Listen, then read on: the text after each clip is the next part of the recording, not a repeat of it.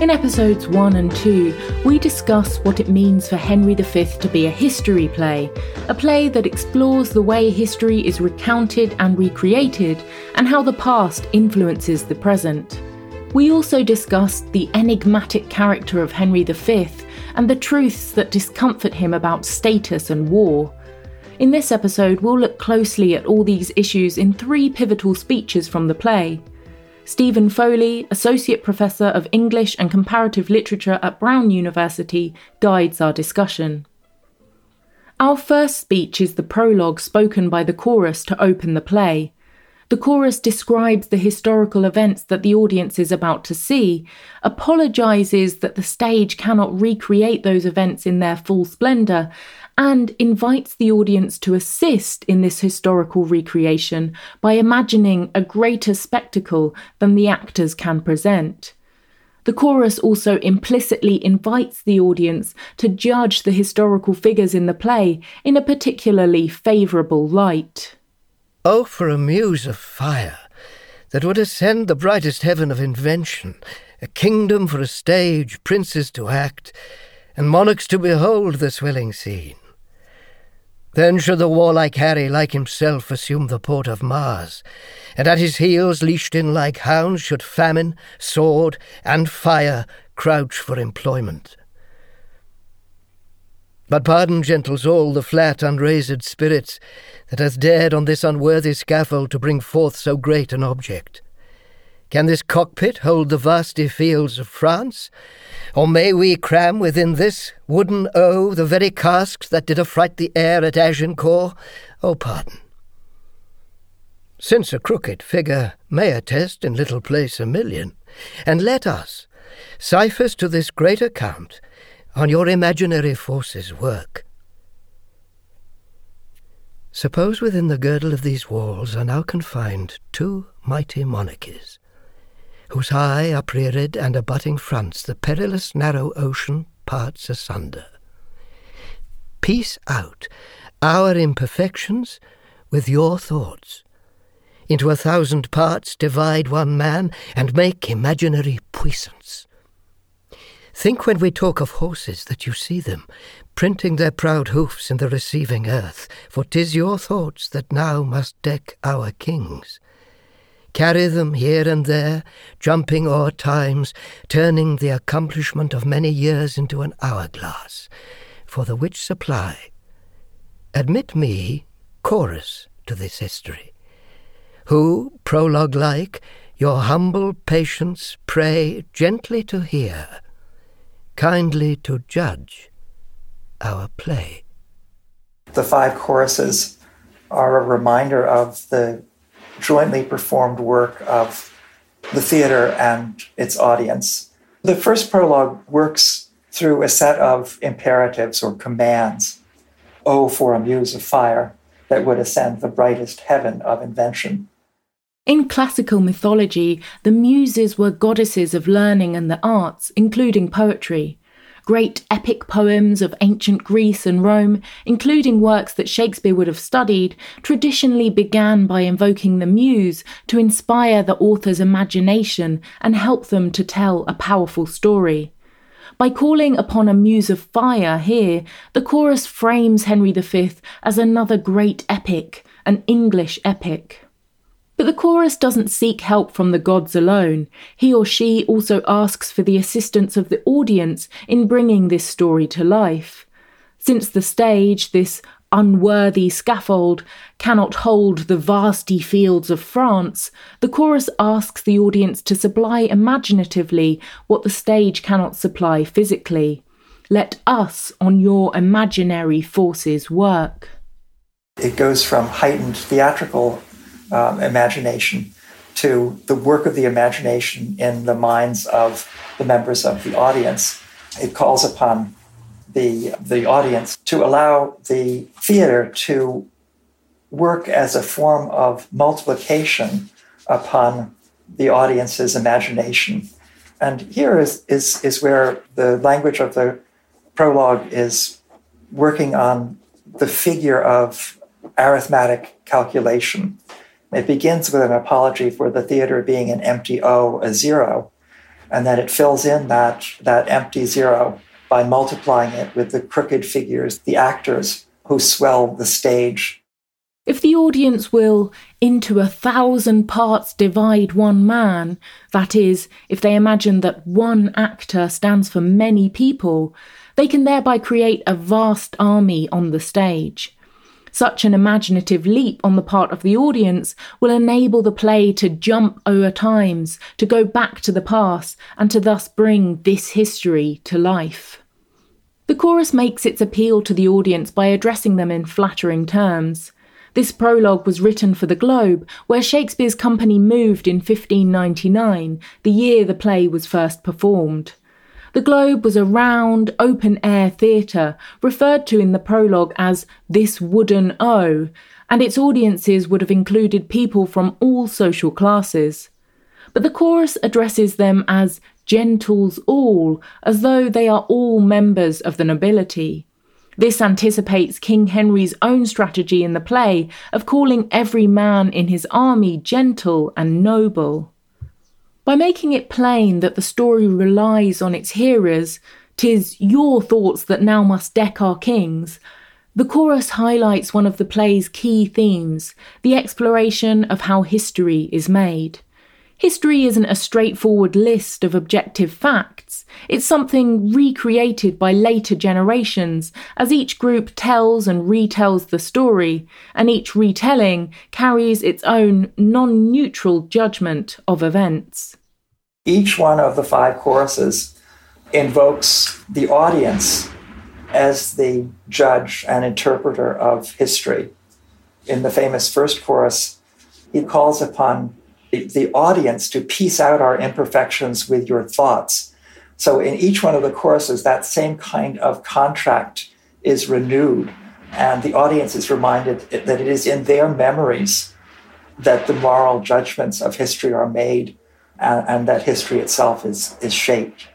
The chorus wants the audience to judge the history of Henry V in a very specific way when the chorus asks the audience to piece out our imperfections and to kindly judge our play, he's explicitly asking for a generous appraisal of the actors and their production.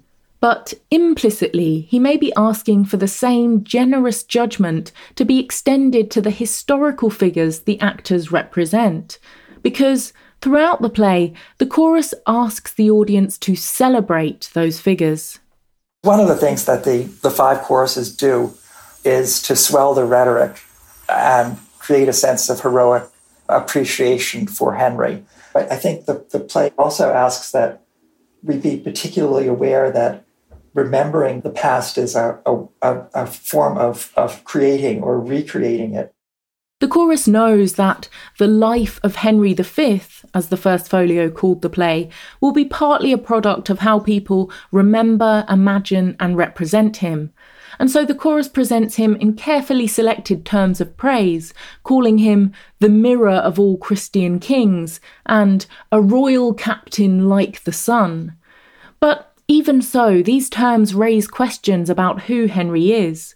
In this speech, the chorus celebrates Henry as the warlike Harry who resembles Mars, the god of war. This apparently simple line actually complicates how we think of Henry and what he is like.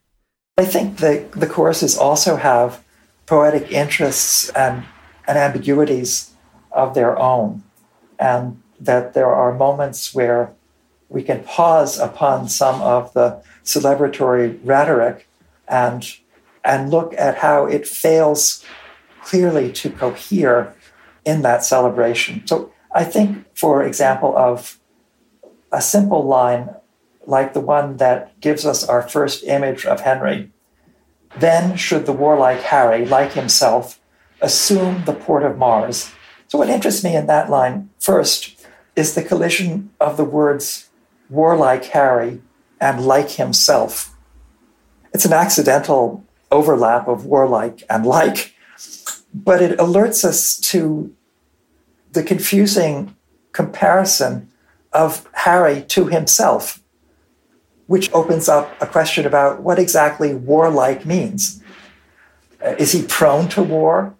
When Harry tends to be combative, to be warlike? Is he being like himself? What does it mean for a person to be like himself, to, to attain his true inner identity, to have gone from surface to core? So, even in that sort of throwaway phrase, which we don't even pause to think about, this is a minor index of the ultimate uninterpretability of Henry as a, as a character. When we hear that King Henry prepares for war like himself, does this mean he is expressing his real character?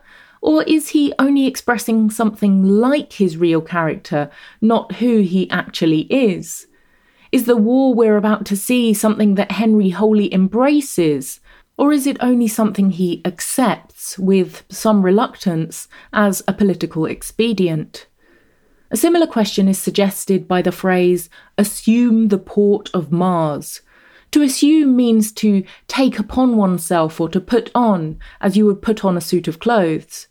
Here we imagine Henry putting on the appearance of the god of war. But does this appearance reflect his nature or conceal it? Is he assuming his true colours or a disguise? Later in the play, Henry will disguise himself under a borrowed cloak. When he rallies his men to attack Harfleur, Henry tells them to disguise fair nature with hard favoured rage, and to lend the eye a terrible aspect, as though the warlike qualities of anger and ferocity should only be adopted temporarily when needed and then set aside. Henry himself assumes different roles throughout the play, from the undaunted leader to the apprehensive foot soldier and the inarticulate lover. Which of these roles express his real character? Do any of them? The play continually presents us with the question of what Henry's true nature is, and even as the chorus celebrates him, it cannot help asking that question as well. Our next speech comes from Act 4, the night before Agincourt. Henry has just come away from talking, in disguise, with the foot soldiers Williams, Court, and Bates, who fear they might die in the battle the next day. In this privately spoken speech, Henry claims that the only thing that separates the king from common men like these is ceremony, the superficial adornments that go with office. But ceremony, he claims, is all but useless. It cannot heal illness or injury, and the price the king pays for ceremony is loss of sleep and rest and peace. This speech reveals some of Henry's insights about his royal position, but it also reveals some of his blind spots. What infinite heart's ease must kings neglect that private men enjoy? And what have kings that privates have not too, save ceremony. Save general ceremony. And what art thou, thou idle ceremony? What kind of God art thou that sufferest more of mortal griefs than do thy worshippers? What are thy rents? What are thy comings in? O oh, ceremony, show me but thy worth. What is thy soul of adoration? Art thou aught else but place, degree, and form, creating awe and fear in other men, wherein thou art less happy being feared than they in fearing? What drink'st thou oft instead of homage sweet but poisoned flattery? Oh, be sick, great greatness, and bid thy ceremony give thee cure. Think'st thou the fiery fever will go out with titles blown from adulation?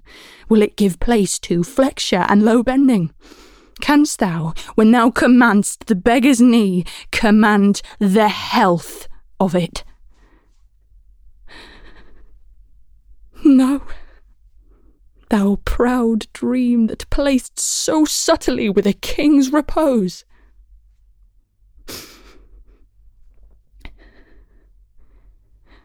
I am a king that find thee.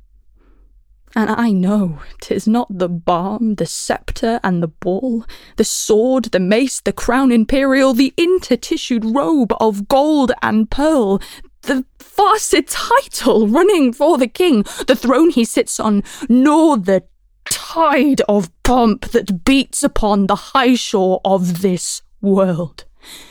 No, not all these thrice gorgeous ceremony, not all these.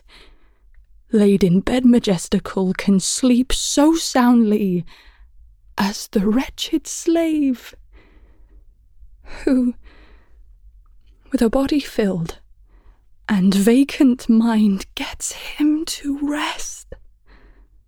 Crammed with distressful bread, never sees horrid night, the child of hell. But like a lackey, from the rise to set, sweats in the eye of Phoebus, and all night sleeps in Elysium. Next day after dawn, doth rise and help Hyperion to his horse, and follow so the ever running year with profitable labour to his grave. And but for ceremony, such a wretch, winding up days with toil and nights with sleep, had the forehand and vantage of a king. The slave a member of the country's peace, enjoys it. But in gross brain little wots what watch the king keeps to maintain the peace, whose hours the peasant best advantages. The king here asks the question what infinite heart's ease must kings neglect that private men enjoy? So here we're being invited to behold the inner workings of Henry's consciousness and to see how it feels to, to be a king. And indeed, we see the emptiness which a king feels being a wise and politic man in the ceremonial obeisance which is given to him we spoke in episode 2 about how history and the past follow people into the present.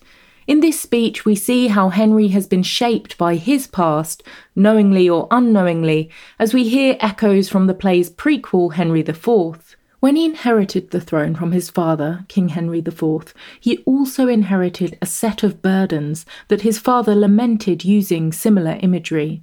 King Henry IV once wondered why sleep visited the loathsome beds of the lowly, but not the kingly couch. He exclaimed, How many thousand of my poorest subjects are at this hour asleep? So, too, Henry V claims here that the king in bed majestical cannot sleep so soundly as the wretched slave. Henry also echoes the man who was almost a surrogate father to him back in the taverns of Eastcheap. The rascally Falstaff questioned the value of honour in terms very similar to how Henry questions the value of ceremony here. Can honour set to a leg? No. Or an arm? No. Honour hath no skill in surgery, said Falstaff. So, too, Henry asks bitterly of ceremony Canst thou, when thou commandst the beggar's knee, command the health of it?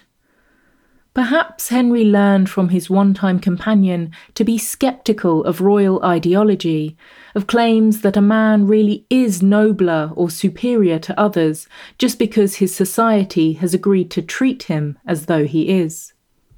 But if Henry drew some useful lessons from Falstaff, he's failed to learn from the common soldiers he's just met. Bates, Court, and Williams are private men, but they have none of the infinite heart's ease that Henry ascribes to them. They spend the night fearing for their lives, not sleeping in Elysium. And Williams reminds Henry that the king does have something that privates do not, something more substantial than ceremony the option of saving his life. Poor, ordinary men cannot preserve themselves by becoming prisoners for ransom. Kings can. It was William's mention of ransom that made Henry so angry with him. Perhaps this is why Henry forgets or suppresses his awareness of his royal privileges in this speech. He finds it too uncomfortable to confront the real differences that set him in advantage over his men. His public rhetoric is always trying to make those differences disappear. What interests um, me about the speech is that I think it lapses into self pity, and Henry makes a spectacle of himself as all alone on the throne with no friends, no buddies to keep him company, because a king can have no friends. And to me, the giveaway in the speech about Henry's pride and his inability truly to think like a common person is in the shift in the rhetoric from the initial representation of the difference between king and private uh, to the rhetoric of master and slave. Henry is asking for sympathy for the king, but he can't do that without simultaneously putting down the feelings and the thoughts of those beneath him. So he cannot imagine what it is to be a king without giving us his version of what it means to be a slave. And I, I think of these, these lines in particular in relation to the famous distinction between uh, master and slave that Hegel makes and that W.E. Du Bois picks up on. Both those men, in different ways, argued that those who are subject to power are aware both of what it means to be subject to power and of what the, the king does in exerting that power. But the king is blind, the master is blind always to what it feels like to be a slave because he sees the slave only as the creature of his will. There is, indeed, an odd incompatibility in the terms that Henry uses to describe the ordinary person's experience. On the one hand, he uses colloquial English terms from a very low register that tend to disparage the commoner, terms such as wretched slave, lackey, crammed with bread, and gross brain. On the other hand, he incorporates learned references to classical mythology that elevate the common person's experience, but that are also quite removed from it. Hyperion, the sun, Phoebus, the sun god, Elysium, where the souls of ancient heroes rested after death. These noble sounding descriptors romanticize the experience of poor labourers and fail to recognise the very real burdens and anxieties that beset their lives. One reason that Henry used to pass time with the commoners in Eastcheap was to learn their language, I can drink with any tinker in his own language, he proclaimed in Henry IV. But if he's mastered the skill of talking with common men, he fails here to feel with common men. We see a lack of understanding when he meets real resistance from Williams about the differences between a king and a common person. At the very moment when you would expect Henry to be revealing himself and his inner thoughts, we see him almost self pitying uh, about the responsibilities of what it means to be a king, to have to bear the scepter and the crown. To me, this, this is a really revealing moment where an overly sentimental, self indulgent king reveals the shallowness of his, of his core being, his inability to think outside of uh, the privilege that power affords him. This speech comes from Act 4, just before the climactic battle between the English and the French at Agincourt. The odds against the English are dire. The French outnumber them five to one. Lord Westmoreland wishes they had more English soldiers. Henry overhears his remark and responds with these words to inspire his disheartened troops.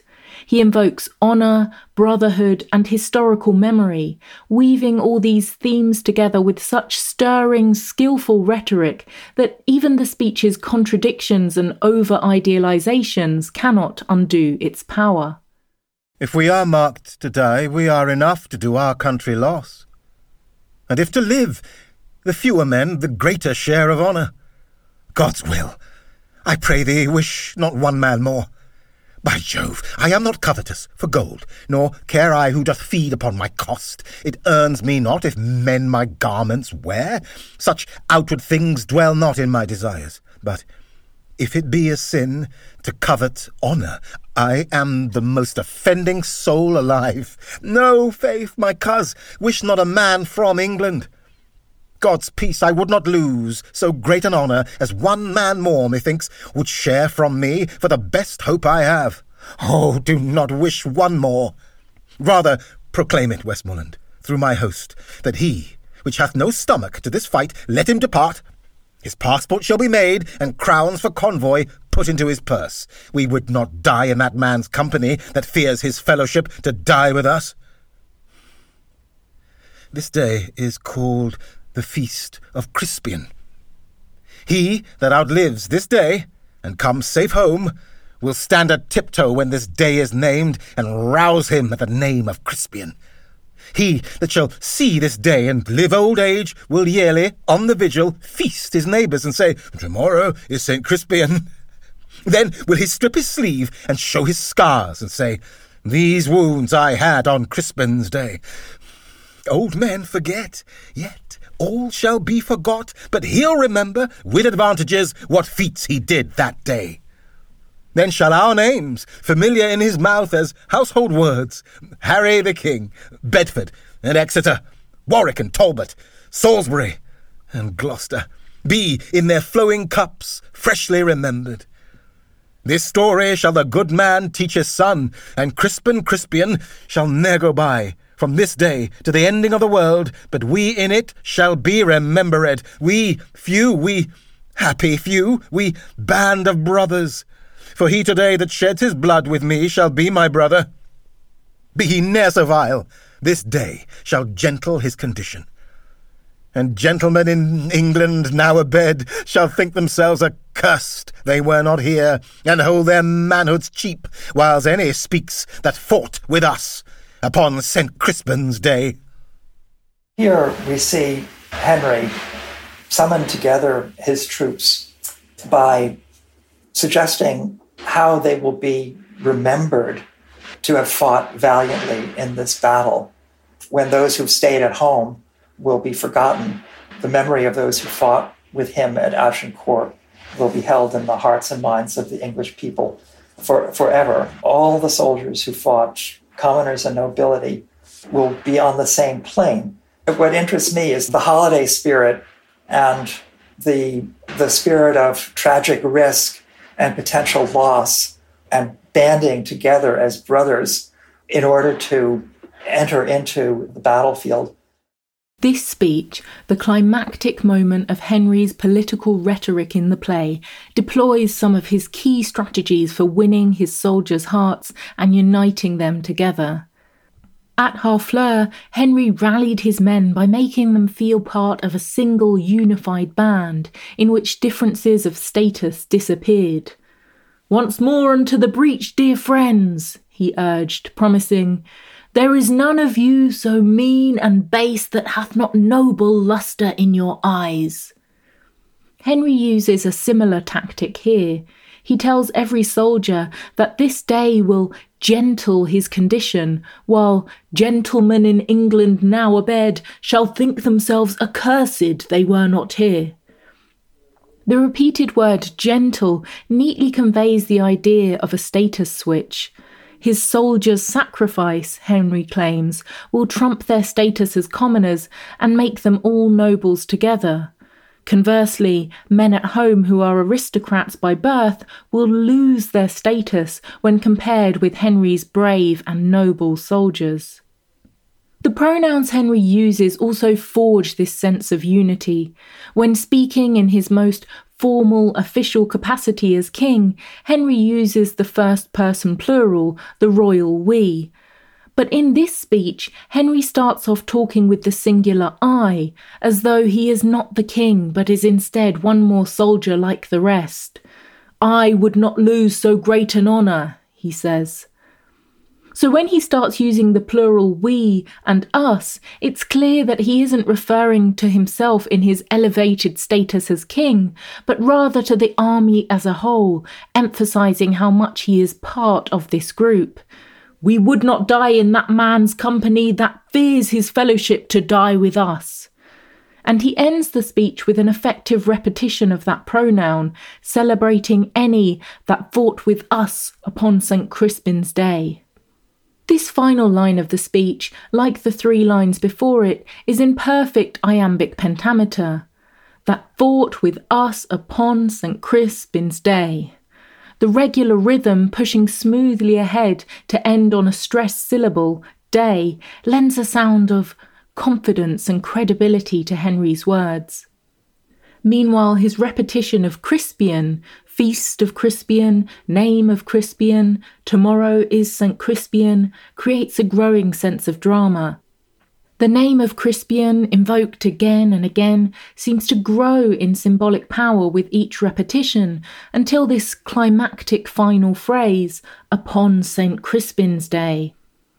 Ironically, the feast day of the saints wasn't associated with the kind of epic historical importance that Henry evokes here. It represented the sort of common popular revelry we associate with the Eastcheap characters. The premise of the speech is a funny one because it turns a trivial holiday and two silly saints into this national feast of epic celebration. Crispin and Crispinian were two Roman missionaries in Gaul who worked um, as shoemakers, and they became the patron saint of shoemakers. And they were, they were associated not with particularly saintly qualities, but with a holiday. So Shakespeare is taking an available holiday, a feast, a comic occasion, and he's transforming it into the vehicle for a, an heroic celebration. H- Henry, he turns this moment of danger by projecting a future moment of peace and celebration and erasing the actual field on, on which he and, and his men stand. So the Battle of Agincourt did take place on St. Crispin's Day, but this, the, the speech is a reminder of the triviality of that holiday.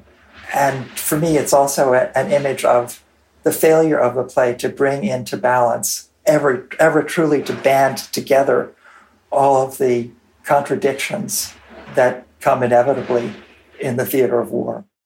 Henry's speech, with its dramatic repetitions, beautifully balanced phrases, and carefully structured climaxes, can make us overlook some of those contradictions.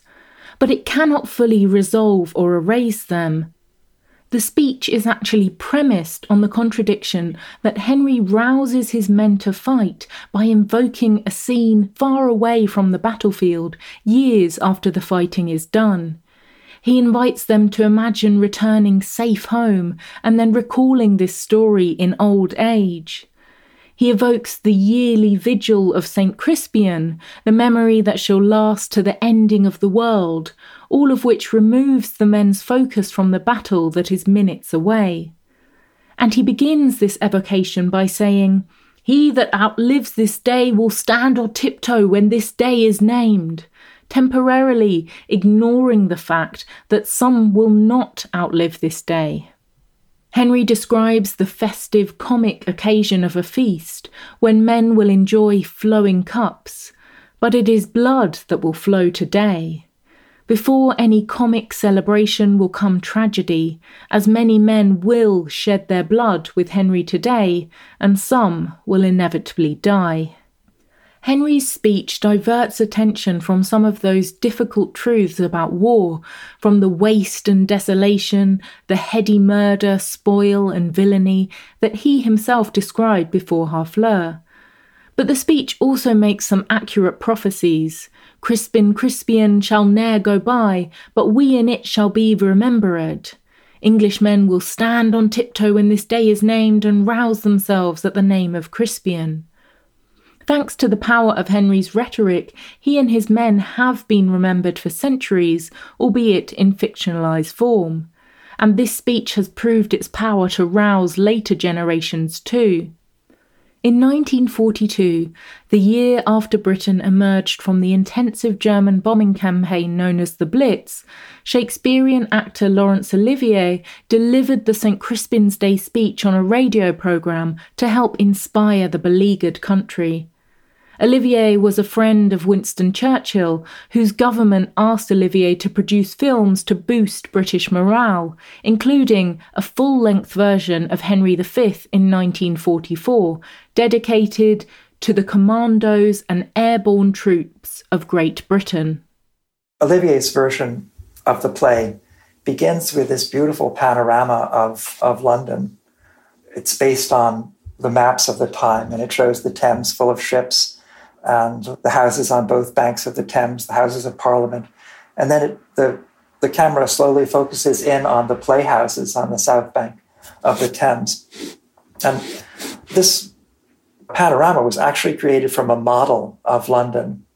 And the irony here is that the south side of London in 1945 was heavily bombed, and the area around the globe was really a shell Olivier creates this celebration of England and of the globe and of the history that the globe is, is producing because he is looking for a, a, a compensatory moment of heroic achievement in a, in a time when, when England was, was threatened. This film was produced before the, the Norman uh, uh, invasion. So Olivier's film is less questioning of Henry as a hero, and it is more full of the glorification of war. Olivier later said that he didn't think that we could have won the war without Henry's words somewhere in our soldiers' hearts. Churchill's affirmation that never in the field of human conflict was so much owed by so many to so few echoes Henry's famous line from this speech We few, we happy few, we band of brothers. During World War II, this play about how history is made and used was itself used to try and direct the course of history. But we should note, too, that Shakespeare does not let the speech's inspired certainty go wholly unquestioned. Henry speaks movingly of how each veteran will strip his sleeve and show his scars and say, These wounds I had on Crispin's Day. But near the end of the play, we witness the braggart Pistol being beaten by the Welsh captain Fluellen and saying, Patches will I get onto these cudgelled scars and swear I got them in the Gallia Wars. He will claim the scars he received as a punishment for his insubordination are really a token of his bravery on that fabled St. Crispin's Day. Even Henry himself admits for a moment that the soldiers' war stories may not be entirely truthful. He'll remember with advantages what feats he did that day. The most explicit calls to the process of memorialization in history are in the St. Crispin speech, which is an appeal to how we who fought together this day will be remembered. Memory and this play is a form of memory, is the only way in which history is sustained. Henry creates his own vision of a future history to inspire his men, and it is undoubtedly effective. It's also subject to some inaccuracy, exaggeration, and distortion. In the play's opening lines, the chorus acknowledged how impossible it is to offer an entirely accurate recreation of the past and urged the audience to piece out our imperfections with your thoughts. Here, Henry invites his soldiers and his listeners to do the same, to frame and remember this occasion in the most idealized possible way and his invitation is so beautifully and skillfully framed that, perhaps in spite of ourselves, we can hardly refuse. Shakespeare for All is written and produced by Maria Devlin McNair. Executive producer is Zachary Davis. Associate producer and narrator is Gemma Deer. Original music and sound design is by Jack Pombriant. This episode featured performances by the following actors Anton Lesser for the chorus, Oh for a Muse of Fire. Ruth Page for Henry V, What Infinite Hearts Ease. Paterson Joseph for Henry V, if we are marked to die. For this course, information was drawn from and ideas were inspired by the following sources Marjorie Garber, Shakespeare After All, Michael Neill, Henry V, A Modern Perspective, Norman Rabkin, Shakespeare and the Problem of Meaning, Emma Smith, Approaching Shakespeare, Henry V, and the following editions of Henry V the 1995 Arden Shakespeare, the 2010 RSC Shakespeare, and the 2016 Norton Shakespeare. Shakespeare for All is a Lyceum original production and available exclusively on Himalaya Learning. You can gain access to the full course by going to himalaya.com/shakespeare. Thank you for listening. See you next time.